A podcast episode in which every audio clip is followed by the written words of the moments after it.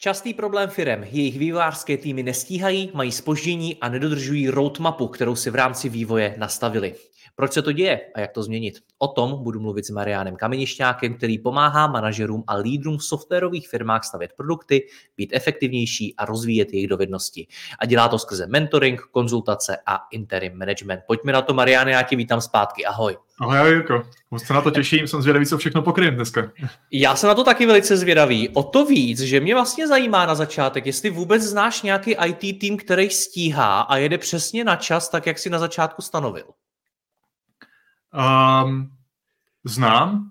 Uh, za mě je to uh, že přirozená věc. Buďme upřímní, je rozdíl mezi tím uh, plánovat nějaké věci na základě odhadů, už jenom to samotné je v podstatě něco, co se jde, jde proti sobě. Každopádně, když dokážeme dobře odhadnout kapacitu těch týmů, a tady rovnou už jako řeknu první highlight a to je, že kapacitu týmu, když jako plánujeme roadmapu na kvartál, neodhadujeme na základě počtu nějakých mini tasků, to nikdo nedokáže, ale pokud si dokážeme uh, dobře odměřit uh, kapacitu na, na, na, na základě nějakých uh, mini inkrementů nebo zlepšení, který pravidelně přispíváme do toho produktu, tak to lze dělat hodně dobře.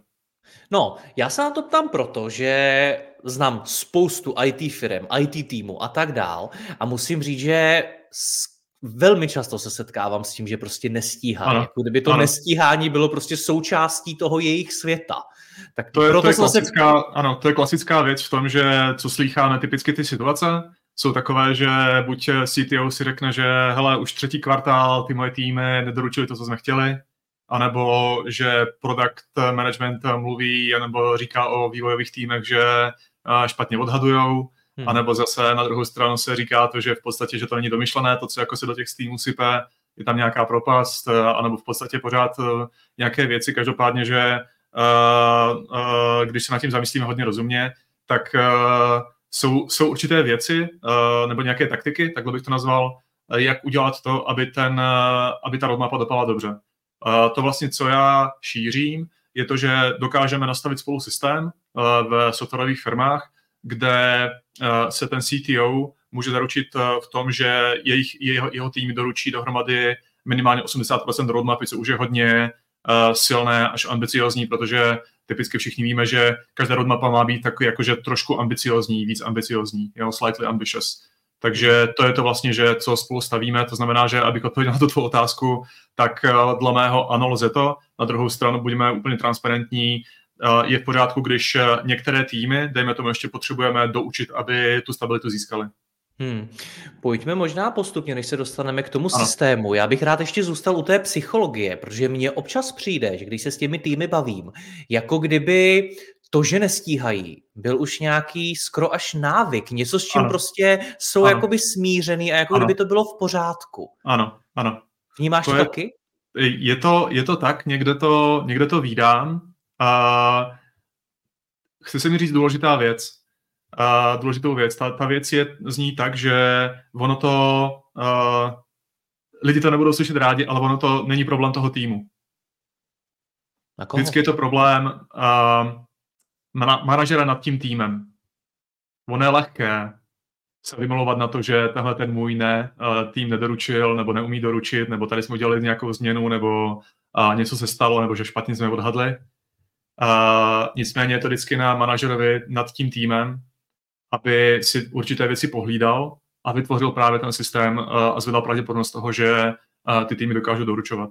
Čili uh, ano, máš pravdu naprosto v tom, Jirko, že uh, hodně často se setkáváme s tím, že ty týmy, typicky, že když přijdu do firmy, tak je to taková ta klasika, že týmy vždycky doručují jako polovinu, řekněme. A za mě, pokud si já jako vyšší manažer si myslím, že tohle je asi dobře, tak ty týmy odsuzují na neúspěch, protože nedávám jim nějaké pozitivní omezení, constrainty v tom, aby se tyhle ty věci zlepšily. Typicky, že ne, ne, nesnažím se to, aby zlepšili jejich fokus. A místo toho, abych jim pomáhal ten fokus udržet, tak jim ještě hážu více do uh, toho backlogu, toho všeho, co se dá ještě nebo by se mělo udělat. To je, ta, hmm. to je typicky ta, ta první věc, ale uh, zpátky ty tvý otázce, možná to, co je nejdůležitější, pokud si týmy zvyknou na to, že polovinu nedoručím, každý druhý týden nebo něco podobného a je to, je to v pořádku, tak uh, ty týmy nikdy nemůžou získat nějakou, nazvu to, že uh, sebedůvěru, i důvěru uh, lidí kolem toho týmu uh, v rámci firmy, uh, protože um, prostě si nevěří. A oni Počítá ví, se prostě s tím, že to všechno nezvládne. A to, co je ještě důležitější, pokud to já jako vyšší manažer udržuju v tomhle stavu, protože možná neumím líp, tak v podstatě já, já těm týmům a těm lidem hlavně nižším satisfakci. Satisfakce z té práce, kterou dělají. Hmm. Oni můžou dělat jako hodně věcí a dokonce se můžou roztrhnout, protože dejme tomu dělají hodně věcí mimo uh, roadmapu nebo dělají nějaké věci na Piráta, protože nemají jinou možnost. Uh, ale pokud v podstatě uh, tu satisfakci takhle, takhle zničím, tak se nemůžu divit, že teď to jako řeknu úplně na férovku, že z těch lidí dělám lopaty, anebo že mi ty lidi odejdou. Čili znovu, že uh, není umění stěžovat si na ten tým. Umění dobrého manažera je udělat takové podmínky, aby, aby ten tým dobře fungoval, aby to fičelo, aby tam byl ten flow těch věcí, jak to, jak to v podstatě se to, se to odbourává všechno. Hmm. Takže to smíření se s tím, že nedoručíme 100% a že je to svým způsobem normální a počítá se s tím, je něco, co ty netoleruješ. Prostě chtějte 100% a dělejte všechno pro to, aby těch 100% bylo. Chápu to správně? Um, tady si dovolím nesouhlasit. Ono... Já se jenom ptám, jak to, jak to vní, vnímáš ty. Ano, ano, ano. Chtít 100% uh, po týmech je typicky takový ten uh, nešvar nebo antipattern, protože uh, rozlišujeme dvě věci. Buď jsou ty věci hodně, nazvu to, že ambiciozní a neprouskoumané, a tam chtít 100% je v podstatě, že znovu my ty týmy odsuzujeme v hodně pravděpodobně na neúspěch. Jo jsme rádi, pokud v podstatě donesou tu hodnotu, takhle bych to nazval, a to už je za mě jako dost dobrá definice úspěchu. Jo. Naopak jsou věci, které jsou v rámci roadmapy, nazveme to, že jistější a víme, co to znamená. Tam klidně bych šel na těch 100%, nicméně eh, to moje poučení zní, že já říkám, eh, já chci, aby moje týmy overall donesly eh, minimálně 80%, ne, ne 100%, okay. protože vím, že ta moje roadmapa je uh, uh, hodně ambiciozní. Neznamená to, že krát dva, ale v podstatě je to už na těch, nazvu to, že 120%, takže, takže proto nechci těch procent uh, nutně, nutně 100.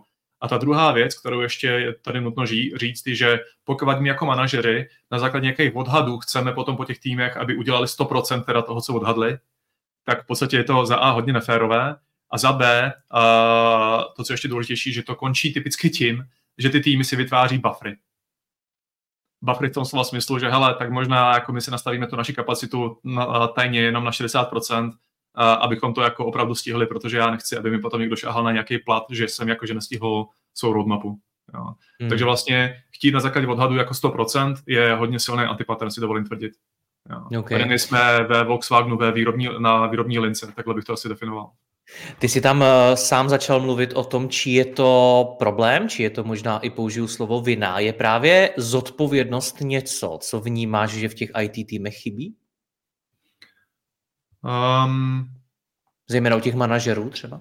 Ono, uh, nerad bych to generalizoval. Uh, podle mě to uh, nevede k ničemu dobrému. Vždycky je dobré v podstatě poznat tu situaci v dané firmě a každá ta firma má nějaké karty, se kterými se hraje, nějaké lidi, kteří tam jsou, nějakou kulturu a podobně.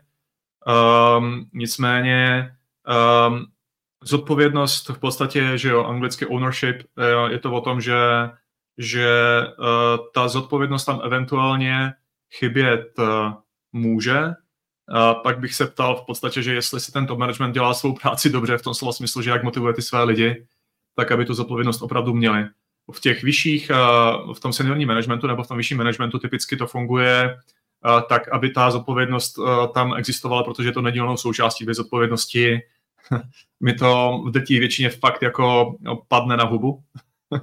um, a, a typicky tak, jak, to dělám, nebo jak se to dělá, je v podstatě, že já tomu seniornímu managementu nebo no, seniornímu manažerovi nabídnu, já tomu říkám hřiště, playground. Tohle to je tvoje hřiště, tohle to je vlastně tvůj budget, tohle to je naš, náš kontrakt a chci, aby se v podstatě, aby doručoval roadmapu, chci, aby si se mi dobře postaral o leadership, aby mi týmy dobře škálovali a tohoto hřiště prosím musíš do, do seniorní na to, aby toho dokázal obsloužit a v podstatě už jenom tím, že ten ownership nebo tu zodpovědnost v podstatě tam dáme, a ten člověk si tu zodpovědnost dokáže přebrat, tak, eh, tak tím vytvoříme to, co právě chceme, to prostředí, eh, aby ten člověk se cítil být součástí toho, co dělá. Antipattern naopak je, který někdy vydáme, je ten, že ten majitel firmy nebo ten CEO firmy jde úplně až eh, na dno a micromanaguje a snaží se o všechno postarat. Tam samozřejmě buďme najednou si, uh, není žádné překvapení, že tam ta zodpovědnost potom není, protože když mi vždycky přijde nějaký člověk, který, nechci to jako říct moc špatně, ale mi ty věci jako buď rozbije nebo se snaží rozbít, což může být dobrý, ale nenechá mi jako v tom hřišti rozhodovat, tak pak samozřejmě já bych tu zodpovědnost taky ztratil, buďme upřímní. Hmm.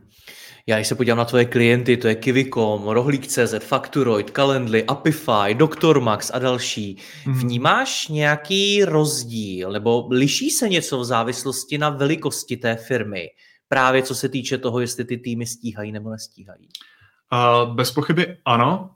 Uh, myslím, že pro nás není žádné překvapení a platí to obecně, že čím větší firma, tak tím komplexnější uh, je náš přístup a v podstatě ta setrvačnost je tam mnohem uh, vyšší v těch uh, větších firmách.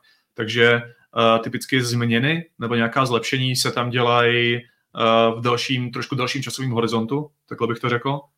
Takže to je ta, to je ta první věc. Ono oprav, opravdě, co se týče jako samotné efektivity těch vývojových týmů, já mám popravdě hodně rád to startupové prostředí, protože ty lidi se znají, to je jako to ne, samozřejmě nejjednodušší, ta, to, ta filtrace ta se tam děje hodně rychle a nemusíme tam mít nějaké formální procesy, že kdo k nám patří a kdo ne. Každý prostě maká, každý má nějaký share a každý to chce dosáhnout a dotáhnout tak, jak, jak je potřeba. Teď komentoruju v podstatě um, CTO z uh, Manta, uh, kterou teď nedávno uh, koupila IBM. To je krásný příklad toho, že v podstatě je to startup, který v podstatě už potom vyrostl pomalu, že na stovku lidí udělal, udělala se tahle akvizice a dokázal tu efektivitu v podstatě udržet. Takže to jsou, to jsou ty krásné příběhy potom, když ten člověk jako pracuje na, na zútože na 120% nebo 150% a pak se mu to vrátí. To je, to je, to je výborné a rád to vidím. Jo. Potom hmm. jsou ty střední firmy, Uh, to mám zase rád v tom, že když jsme jako už na nějakých, jdeme tomu 50 lidí, uh, lidech a chceme to dát typicky, že na 500 lidí nebo něco podobného. Jo, tam, že, tam zase uh, máme takový ten, ten největší jako problém je škálovatelnost. To znamená, že jak vytvořit to, aby těch nových 30 týmů v podstatě bylo autonomních a dokázalo si samo poradit a, a nechodilo pořád poradu, jak to bývávalo za starých časů zatím jako CTO, a který tam byl úplně na začátku.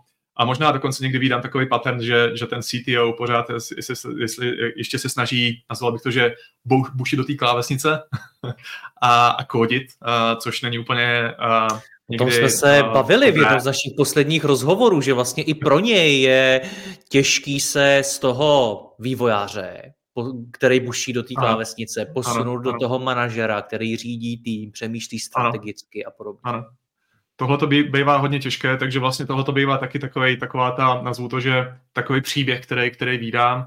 A potom v těch korporátech, já si myslím, že v těch větších firmách, znovu, jak jsem říkal, ta, ta změna nebo ta efektivita je trošku, že nazval bych to, že náročnější na exekuci. Uh, trvá to trošku víc času, Uh, nicméně v podstatě já mám tohoto prostředí taky rád, protože ono je to proveditelné a ono dělá to hodně docela velký vítr v těchto těch firmách, protože oni jsou zvyklí na to, že, uh, že, že jako nějaký a rozumný, rozumný nadprůměr je dobrý, a to já rozumný nadprůměr úplně, že netoleruju. Jo. Prostě akci jít uh, vyslovně, že, že za hranici toho, co no, v podstatě až, až myslím, že na, hrani, na hranu toho, co je možné. Jo. A vlastně posouvat lidem a, a mindset, nebo to, jak vidí v podstatě tu firmu nebo tu svou práci, to je pro mě potom už hodně zábavné. Jo.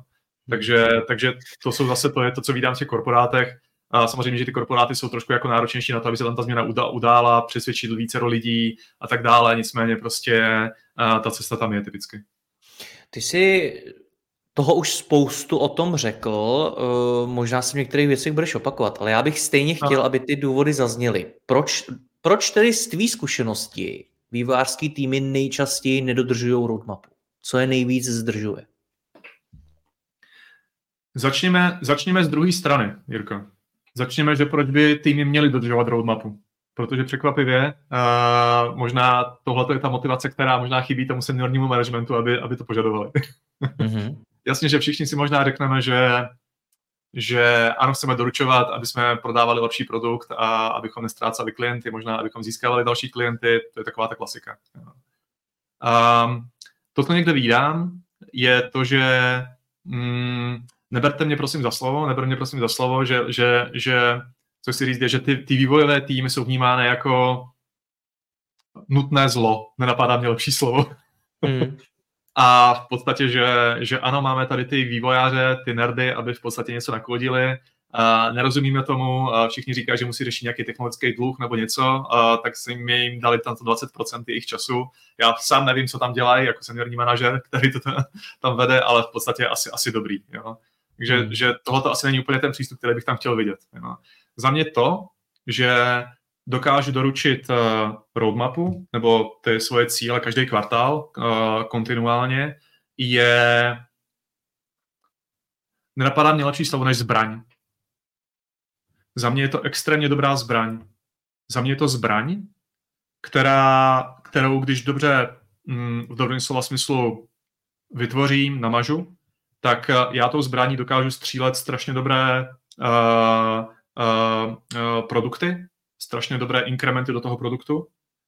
A to, co je asi nejdůležitější, já jsem trendsetter. Najednou ten můj produkt se, se prostě stane tím, uh, jak, jak se v té dané doméně říká, že co je, co je to uh, dobrý produkt a v podstatě uh, ultimátně dokážu s tím porážet konkurenci. Teď mluvíš o, řekněme, nějakých interních procesech toho IT týmu, tak, aby fungoval efektivně a aby skutečně dodržoval to, co má. Ano, čili teď, teď spíš jako, co jsem se snažil naznačit, je, že změna toho myšlení z toho, že, že mám tady nějaké vývojové týmy, protože musím a asi tím pádem bychom měl, bych měl jako dodržovat nějakou roadmapu, k tomu, že vlastně, když ty věci udělám dobře, tak v podstatě já udělám to, že uh, ta moje firma vyhraje a porazí konkurenci a uh, mě se zvelebí prostě share, které v té firmě mám uh, eventuálně. Takže největší, největší brzdou... na stejným levelu, jak dejme tomu moje konkurence. Jo. Největší vlastně... brzdou teda, Mariane, promiň, že to skáču, je, ano. řekněme, jakoby vnímání toho IT týmu z pozice toho vedení firmy. Ano, je to tak, je to tak, ano. Jak to se tohle to tom mění, jak, když, když přijdeš do té firmy a tohle to tam vnímáš, že prostě je tam nějaký IT tým, ten řeší nějaký technologický duch, ani nevím, co to je a tak dále, jak to je to mhm. tomu vedení vysvětluješ? Um, čili zkus mi ještě jednou říct tu otázku, že jak vysvětlit vedení to, že ten technický dluh je potřeba řešit, nebo vůbec? Ne, ne, že, že to nejsou jenom nějací nerdi, jak jsi to nazval, a, ale že ten jejich IT tým skutečně může být tou zbraní, zase použiju tvoje slovo, a ano. že teda by se mu asi měli věnovat nějak jinak a jinak nad tím i přemýšlet. Jasně, jasně. Znovu, že je to změna myšlení nad tím, co jsem schopen dokázat s těma týmama. Uh, a proč chci mít uh, ty týmy dobře efektivní, produktivní a proč to chci dosáhnout. Jo? Že, že znovu, že já chci změnit vnímání těch lidí v tom, a řeknu to ještě jednou, z toho, že ty týmy nutně potřebují, abych, dejme tomu, vytvářel produkt, k tomu, že když mám dobré týmy, tak uh, ty týmy mi dokážou, uh, pomůžou k tomu, že začnu porážet konkurenci a není to jenom o tom, že tu konkurenci doháním. Tomu rozumím, ale jak to myšlení měníš? Myšlení měním tak, že vysloveně to chci vidět potom v rámci exekuce, protože typicky tohle je změna toho, jak funguje nejenom myšlení těch lidí uvnitř, jdeme tomu nahoře, ale i jak funguje ta firma samotná a ty součástky dolů, ty týmy. A vlastně vytvořit ten systém tak, abychom z těch týmů opravdu ty dobré náboje udělali, jestli to můžu říct takhle v tomhletom. V tomhletom Takže jinými slovy, ukázaná platí. Uh, ano, ano, přesně tak. Čili uh, tady jediná věc, která platí, a uh, tady pozor na to, že většinou, co, co vídám, v drtivé většině samozřejmě je to, že, že ty uh, firmy, softwarové firmy, které tady máme, uh, vedou hodně šikovní lidi. Oni jsou hodně rozumní uh, a nedají se opít rohlíkem a nějakýma teo- teoriema. Uh, naopak zase na druhou stranu to, co je u nich tím pádem extrémně dobré, je, že když oni vidí ten důkaz, že to lze udělat, tak uh, oni tomu uvěří uh, validně na základě dat a potom uh, jdou po tom příběhu a chtějí ho udržet. Takže to je v hmm. podstatě to, co jako u mě platí jako kladivo na čarodějnice, že vždycky jít po, uh, nejenom jako mluvit, ale, ale i ukazovat tu realitu. Jo. Hmm. Přemýšlím nad tím, že když vlastně mluvíš o tom, o tom týmu jako o té zbraní nebo nějakým stroji, který je odladěný, je efektivní, dokáže no. doručovat roadmapu, dělat dobré výsledky, Jestli bude stát víc peněz než ten samý tým, který takhle odladěný není a trvá mu to díl a tu roadmapu nedodržuje, jestli je tam nějaký finanční rozdíl mezi nimi. Že za mě ten finanční rozdíl překvapivě až zanedbatelný. Hmm. Já jsem si to Lidi si myslí, že ta typická, ten typický příběh, který, který, který vídám, je, že hele, možná ty, ty, ty moje týmy jsou slabé, tenhle ten tým potřebuji vyměnit, nebo tyhle hmm. ty dva lidi mi v tom týmu dělají bordel, takže potřebuji vyměnit. Já potřebuji možná někoho z Google, z Amazonu. Někoho a, dražšího. Aby, abych tam měl ty transfery, aby, aby mi to jako uh, vedli a podobně. A ten můj příběh, který chci tady zvýraznit, zní, všichni chceme high-performing týmy, chci, všichni chceme produktivní týmy, ale to, co já vídám, je spíš jako ta neefektivita je někde jinde. Protože na co mi je high-performing tým, když do něho hážu bordel? Což mě přivádí vlastně k otázce, jestli se high-performing tým dá koupit, a nebo jestli si ho prostě musím vytvořit, bez ohledu na to, jak kvalitní lidi budu mít, stejně tam tu, uh, tu výkonnost, tu efektivitu musím umět vytvořit. Um, že moje odpověď zní, že uh, jsem si jistý, že se nedají nedaj koupit. Hmm. Takže se tomu stejně nevyhnu. Tečka. Nevyhneme se tomu. Uh, pokud chceme, začali jsme, Jirko, s, se zodpovědností, s ownershipem v podstatě v tom, aby ten člověk byl zapálený i každý vývojář do toho produktu. Pokud ho budu jako být extrémně dobře platit, ale pořád to bude nějaký borec jako v rámci kontrakturu, ta, tak uh, on nikdy nebude můj, nikdy nebude mít ten západ pro, pro produkt, nikdy to nebude chtít jako nějak extrémně uh, zlepšovat. Uh, a udělat si tenhle ten vztah a tu důvěru, to se nedá koupit. Uh, ty lidi můžeme přeplatit, ale oni utečou, protože typicky buď jsem high performing, ale nejsou s tím mým týmem nebo s tou prací spokojení, protože do mě hážou odpad a tím pádem já nemůžu být úspěšný se svým týmem. A nebo druhý, druhý pattern, který někdy vídám, je, že uh, omlouvám se, že mluvím někdy jako negativně teď, jsem si všimnul, ale v podstatě, že, že můj lídr není hoden uh, mého následování. Já Což znamená co konkrétně? Že mě neinspiruje, že... Uh, zbytečně, zbytečně tlačí, uh, nechrání mě, nevytváří mě ten systém, to prostředí, abych se mohl soustředit, uh, uh, neprodává mi tu vizi, uh, použiju zase to uh, neúplně hezké slovo, že bere mě jako lopatu. Nebo bere lidi jako lopatu. Jo. Hmm. Takže to, to v podstatě potom to nesouzní. Uh, potom ta, ta, ta, moc hezký a typický příklad je, že nedržují princip lead by example když já něco chci od svých lidí, tak, mu, tak musím být první, kdo to dělá. Když uh, já říkám, že se máme zlepšovat v tom, jak, to, jak věci děláme, ale neposkytuju na to lidem čas, tak uh, se ložu. Když já jako seniorní manažer říkám, že se máme učit a vzdělávat, ale já sám tvrdnu uh, na uh, Scrumu a mainframech, uh, který jsou 20 let starý a nevzdělávám se a nic rozumného ze mě nepadá, tak uh, nejsem hoden následování. Hmm. Znovu, nedá se to koupit. Chci se zastavit u té lopaty a u toho vztahu. Já když se hmm. bavím hmm. s mm, šéfy IT týmu, IT firm a podobně, tak mi dost často zmiňují fluktuaci. Že ti Aha. vývojáři prostě v té firmě vydržejí rok, dva a jdou. Oba dva víme, že vybudovat vztah je něco, co trvá. Ano. A tak mě zajímá, jak to jde dohromady. Vysoká fluktuace, která v tom oboru je, a budování toho vztahu, nějaký důvěry a tak. Tady jsme, Jirko, u toho, že každý manažer má uh, svou, uh, nazvěme to, že leadership nebo manažerskou strategii. Někdo může být manažer a funguje mu to. Někdo, někdo může opravdu poskytovat hodně důvěry a ty věci deleguje a funguje mu to, protože ví, jak na to.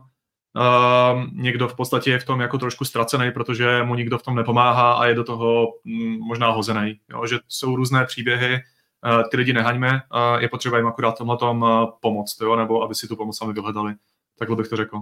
Jo, to je asi to nejdůležitější, že to, co vídám, je, že jestli ten člověk je jakkoliv, a omlouvám se, že odbočuju, jakkoliv dobrý nebo špatný ve, svý, ve svým managementu, tak pokud se ten člověk dokáže ozvat, že to chce zlepšit, tak to už je jako hodně silná, silná známka toho, že, že ten potenciál tam je.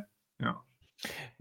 Já jsem se svým způsobem ptal na to, že hmm. uh, jsem se i setkal s tím názorem, že když je ta fluktuace tak vysoká a ty lidi tam vydrží v té firmě rok, dva, tak není divu, že k ním potom ty firmy přistupují jako k těm lopatám, protože už jako od začátku vlastně přem, počítají s tím, že ten člověk ano. taky za rok může odejít. Je to je. to, je, je to, je to a je to správně? Um, každá firma má nějakou strategii každý stakeholder do té firmy, kterou možná někdy koupí, má taky nějakou strategii. Může být strategie, že teď to řeknu na férovku, že já koupím nějakou firmu, abych ji vydojil. Mě nezajímá, jak dlouho tam ty lidi budou. Takže byť ty lidi to neví, já chci akurát převezmout jejich v podstatě zákazníky té firmy, kterou jsem akviroval a ne jejich produkt. Tím pádem je to jasné rozhodnutí. Hmm. A, a potom rozlišujeme prosím mezi, mezi software housema, projektovými firmama a produktovými firmama. Projektové firmy jsou firmy, které prostě typicky fungují na principu time for money. To znamená, že já vám tady postavím nějaký produkt na základě kontraktu s danou specifikací za tři čtvrtě roku, to je time for money. Tam ty lidi nemají k tomu produktu vztah, prostě je to takové, že nechci to přehnat, že body shopping v podstatě. Jo? Byť, byť ta projektová firma je dobrá jo? a jsou firmy, které dělají projekty a jsou dobré a jsou úspěšné, takže nechceme tady zase generalizovat. Naopak, že to, co mám já nejradši, jsou samozřejmě, že firmy produktové a pokud já dělám produkt a stavím si ho sám, tak tam chci, aby ten engagement nebo aby v podstatě to, to zapálení pro ten produkt bylo silné, abych měl ty správné lidi na palubě a aby se mnou samozřejmě dlouho vydrželi. Takže tam, tam si tu fluktuaci strážím, aby byla, aby byla hodně nízká. Jo, protože hmm. ty lidi, do nich sypu opravdu nejenom tu technologickou znalost, ale hlavně tu doménovou znalost. Já říkám, že za pět let už lidi se nebudou uh, uh, hajrovat podle toho, že jestli seš backend, frontend, Java, .NET nebo já nevím, jaká programová technologie, ale jestli umíš v podstatě buď biometrii, nebo fintech, nebo, nebo v podstatě jakoukoliv biznisovou doménu. To je to, co bude důležité. A ty chceš, aby lidi s tou biznisovou doménou uh, ze znalostí v té tvé biznisové doméně tam zůstali, protože to je to, co tě ujišťuje, že pracujeme na správných věcech a že ty nápady jsou správné. Jo? Hmm. Takže takhle já, já v podstatě, že rozlišuju tu fluktuaci a Přidám ještě, si mi dovolíš poslední věc, že já, jestli chci v produktové firmě udržet uh, fluktuaci nízkou, tak se opravdu o ty lidi musím starat. Neznamená to, že jim dávat perky a něco víc než stravenky. na perky už nikdo neslyší, na nějaké jako benefity a tak dále.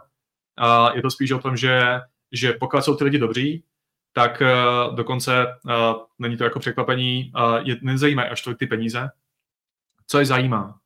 Zajímá je to, že jestli se mají jestli, jestli jim udělám prostředí, kde se můžou vzdělávat a kde se můžou zdokonalovat v tom jejich oboru, v tom, v tom jejich craftsmanshipu, typicky v, v oboru programátora, že tam mám někoho, kdo je dokáže posunout dál na prostě omílí dvě, tři dále. A že tam mám nějakou komunitu, kde ty lidi si navzájem sdílejí svoje znalosti nebo to, co četli, uh, anebo že šli někam na konferenci uh, a udělají z toho nějaký summary, o kterým se mluví a podobně. To je vlastně to, po čem ti lidi jdou typicky, uh, ti silní lidi, protože oni si, oni ví, že jejich asset je jejich technologická znalost a jsou na, na to extrémně hrdí a citliví uh, validně.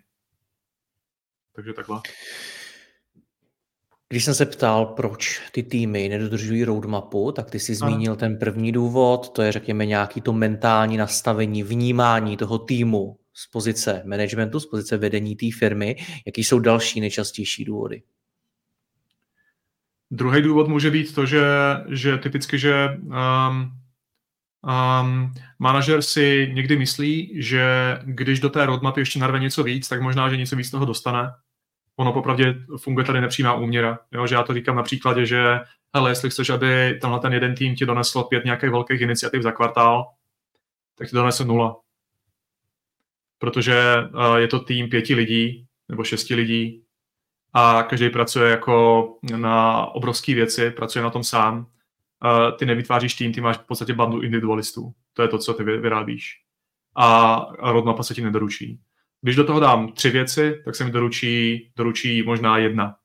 Když to dám na dvě věci, dvě iniciativy, tak se mi doručí ty dvě. Takže jako přidávat zbytečně je, je jako mm, hodně nesprávný pattern. Druhá možnost, kterou vídám, je to, že, že my těm týmům ne, ne, nepomáháme dostatečně odhadovat jejich kvartální kapacitu. Uh, co mám tím na mysli? Když já typicky zadám týmu, že řekněte mi, co asi zvládnete, přijďte mi s návrhem, tak eh, ta první věc v dobrém slova smyslu je to, že, že ti, ten tým se nezámyslí nad tím, že, že oni nedělají jenom na roadmapě typicky. Oni musí ještě udržovat operativu, musí prostě si uh, lešit to prostředí, aby, aby bylo efektivní, uh, musí uh, fixovat nějaké bugy, které jim ještě přijdou z produkce, uh, musí řešit nějaké discovery záležitosti, to znamená, že pomáhat uh, možná tomu produkt managementu v tom, že jak moc uh, je ta jejich, ten jejich nápad proveditelný a jak je to časově náročné a tak dále.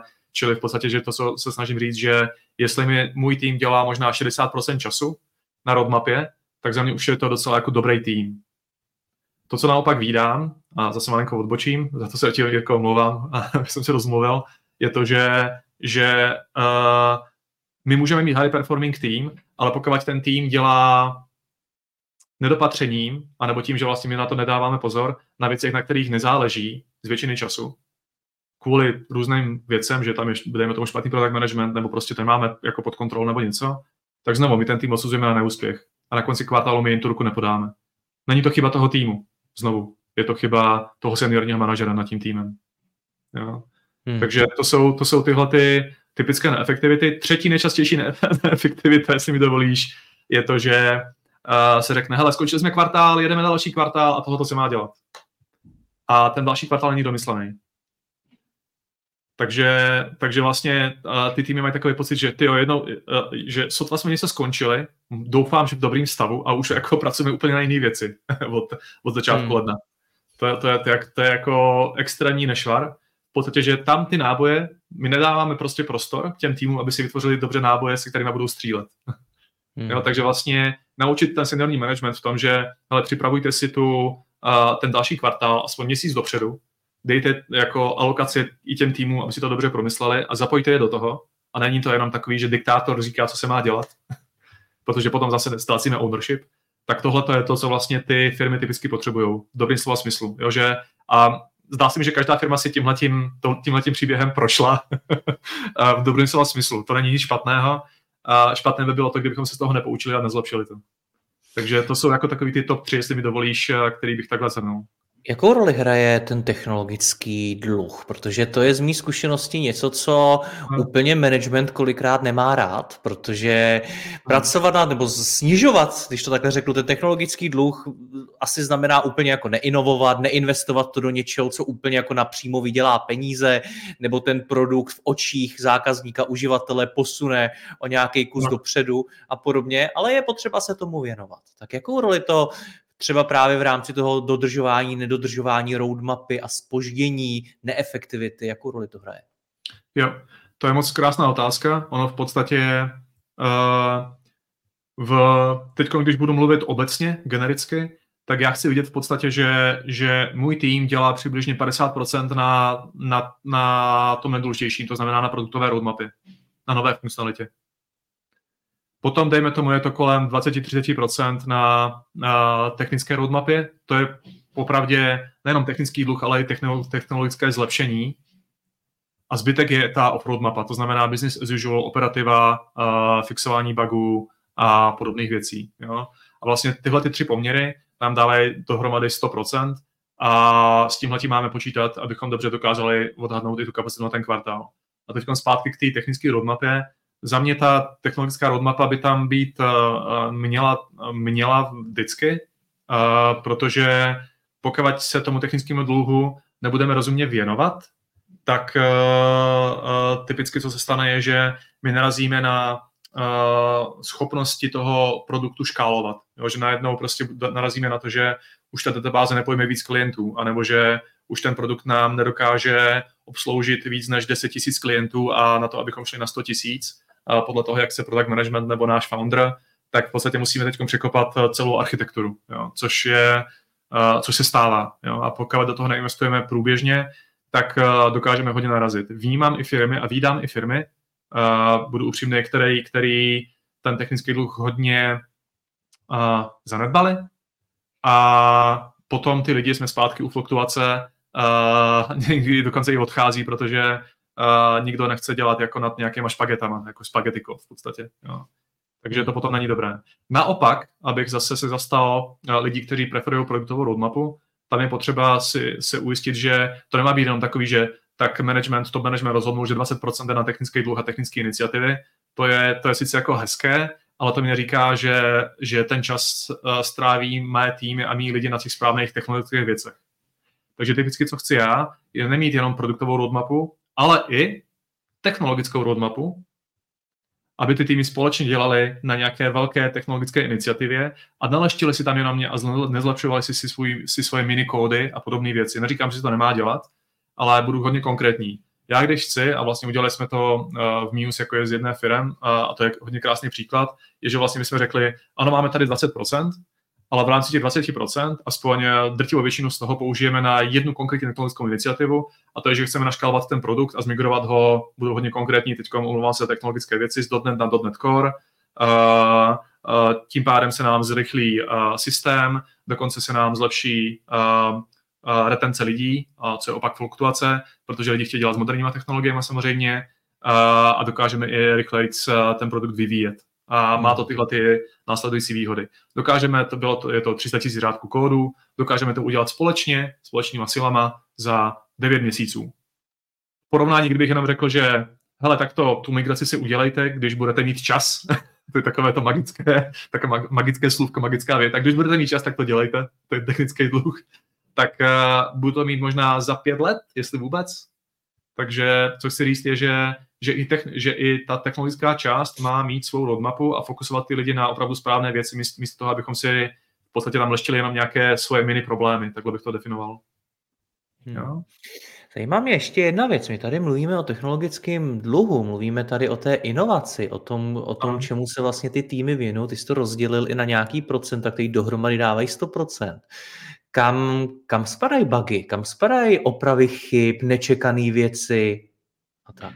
Jasně. Uh, bugy uh, typicky uh, rozlišujeme, že pokud je to nějaký, že nazvu to, že starý bug, tak padá to mimo tu roadmapu samozřejmě. Tam uh, to, je, to je typický, že uh, věci off roadmapu, mimo roadmapu nám typicky žerou nejvíc bugy. Jo? A naopak uh, uh, jsou, uh, jsou případy, a ty případy jsou prostě časté, že bug zaradím pod roadmapu. Protože já udělám nějaký mini release v rámci tohoto kvartálu a zjistím, že vlastně to, co jsem vyreleasoval, ještě potřebuju jako zlepšit v podstatě. A já chci vidět jako manažer, že vlastně k čemu ten bug přispívá, nebo co vlastně jsem zlepšil.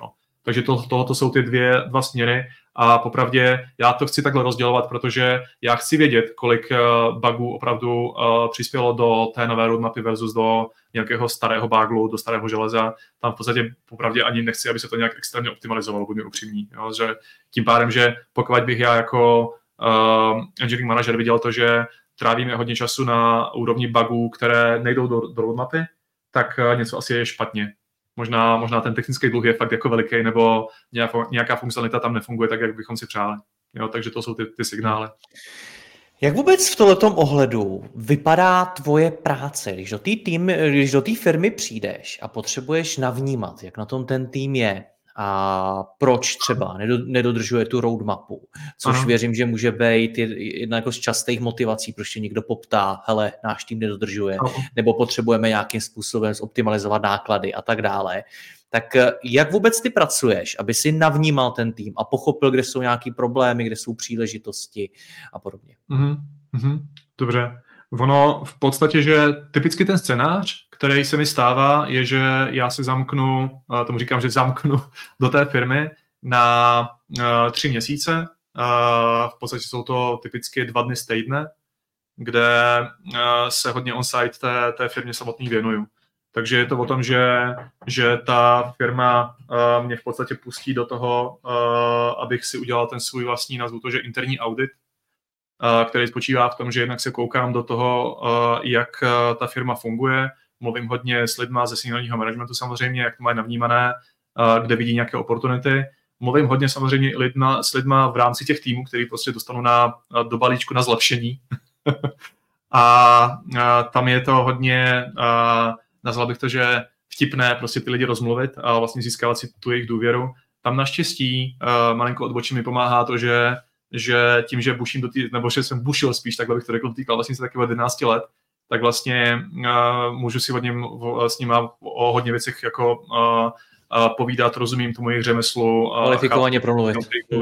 Dělal jsem prostě principal architekta v Silicon Valley, takže prostě uh, je to i ta výhoda, že oni mě neopijou tím rohlíkem, takhle bych to řekl. Jo.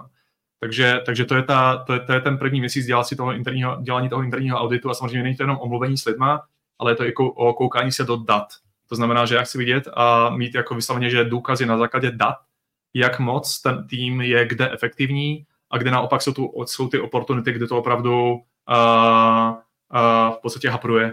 Uh, chci se použít, že vrzá, ale to asi není úplně to správné slovo. Uh, a uh, přijít v podstatě s, potom uh, do toho jednoho měsíce s, s hodně už rozumným propouzlem, návrhem toho, že tohle je můj návrh, timeline, jak budeme ten tým zlepšovat a kde jsou ty oportunity největší na to, aby z toho byl ten největší vývar. Jo, že vlastně to umění je správně říct, že, že uh, jak to správně seřadit, jestli mám zase ty správné lidi kolem sebe na to, abych to dokázal zexekuovat a uh, jestli opravdu i podle všech lidí okolo, kolem uh, jsou tyhle ty oportunity ty uh, nejhodnotnější samozřejmě. Jakmile si potom řekneme po tom prvním měsíci, že, že tohle je ono, tak uh, jdeme už potom čistě do uh, exekuce. Jo.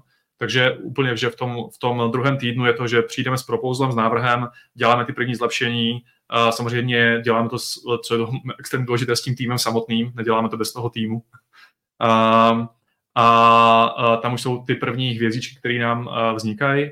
No a potom nakonec ten třetí měsíc, to už já tomu říkám, že to už je taková, že vysloveně, že tvrdá práce, tvrdá práce v tom slova smyslu, že tam opravdu chci že vidět, že ta timeline nebo ten návrh se exekuje a že ty lidi mají na to dostatek času, že si vzájemně pomáháme, že se nám ty metriky, které jsme si říkali jako, jako definice úspěchu, že se nám zlepšují. Takže to je to, co je hodně důležité v tomhle. Možná, jak si vzpomíná, že minulý díle jsme si říkali, že, že to, co je ještě extrémně důležité, je se ujistit, že když už něco takového uděláme, tak uh, musíme si pohlídat to, aby se nám potom ty, ta zlepšení nerozpadla. nerozpadly.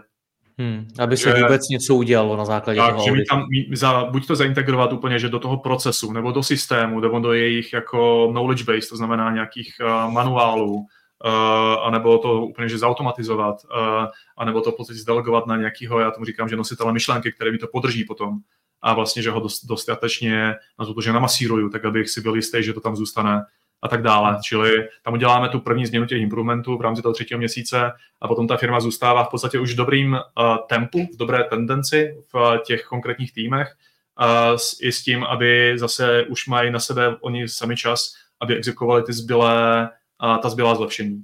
Jo. Takže to je vlastně to, jak mi to typicky, typicky uh, hodně rozumně funguje. Máš z toho nějaký řekněme, překvapivý závěry, nebo prostě něco, co je kolikrát takovým řešením na ty problémy v tom týmu, aniž by se to třeba na začátku čekal? Um, vtipné v tomhle tom je, Jirko, že ono popravdě uh, to, co jsem, se, to, co jsem navnímal, je, že, že je malá pravděpodobnost, že přijdu s nějakýma úplně že originálníma řešeníma, ono ty lidi ve firmě uh, popravdě vědí, uh, co je trápí a jak by to eventuálně šlo zlepšit. Oni jsou hodně šikovní a hodně chytří. Akurát možná na to si ještě doteď nevytvořili to správnej, tu správnou alokaci, ten správný čas, nebo se jako nevytvořili si kolem toho nějakou, nějakou, nějaký systém, jak ty věci zlepšovat a podobně. Takže, takže to je to vlastně, co, co typicky, typicky výdám. Naopak uh, jsou tam i překvapivé momenty, ty momenty jsou typicky, není to ani o změně procesu, ale spíš o změně, jak jsme říkali na začátku, vnímání lidí, to, jak se dá líp pracovat s těma lidma nebo s těma týmama a změnit jim pohled na určité věci. A to je jako pro ty lidi hodně překvapivé, někdy hodně nepříjemné. Někdy z těch auditů vzniká to, že možná tahle, tady nemáme synergii, symbiozi mezi těma těma lidma, který nám tohleto vedou, uh, tohle to musíme rozkousnout a udělat tam nějaký mm, reorg, nějaký replacement nebo něco, nebo si úplně teď řeknu na férovku, že tenhle ten člověk, který chcete, abyste ho tady měli, tak vám to nepodrží. nebo jste si mysleli, že, ale uh, že to, je, to je v podstatě jenom ztráta času. Jo, že to jsou, to jsou různé věci. A za mě asi to nejdůležitější podle mě, co z toho potom vzniká, je, že a, mm, to je to, co si málo lidí uvědomuje, že, že ty změny na zvýšení efektivity vývojových týmů a nepadají jenom na bedra těch týmů samotných. Polovina z těch věcí, typicky 40, 45%, padá nad ten tým a vedle toho týmu. Jo? Jak vytváříme hiring pipelineu, jak, eh, jestli jsem znovu, jak říkáme, hodně následování vůbec, jak, jaký vytváříme systém toho, abychom krmili ten tým správnýma věcma, jak udržujeme jejich fokus, jak mi funguje celá, celá ta válka toho, aby, abych udržel v podstatě ten tým efektivní a aby se ty věci rychle hejbaly, aby tam byl flow, prostě aby, aby to jelo, aby, aby ta mašina byla dobře naolejovaná. Takže někdy si jako na ti manažeři představují, že hele, tak pozveme Mariana a on nám to zlepší. Ano, určitě to zlepšíme. Každopádně není to jen o těch týmech samotných, je tam hodně práce i vaší, popravdě. Takže mm, není, není to podle mě že žádné uh, překvapení, Každopádně ti lidi z toho překvapení uh, bývají naštěstí pozitivně. Mariane, já ti děkuji za rozhovor, ať se ti daří, měj se hezky, ahoj. Děkuji Jirko, mějte se krásně a budu se zase těšit. Čau, čau. Děkuji vám za poslech tohoto rozhovoru a zvu vás i mezi naše předplatitele. Tvořím pro ně speciální rozhovory se zkušenými podnikateli, manažery, freelancery a dalšími profíky ze světa biznisu. V tématech jdeme ještě hlouběji a připravujeme pro vás konkrétní praktické zkušenosti z podnikání. Snadno tak objevíte cené zkratky a informace, které vám pomohou ve vašem biznesu. Více zjistíte na www.mladýpodnikatel.cz lomeno předplatné. Děkuji vám a zase někdy naslyšenou. Jirka Rostecký.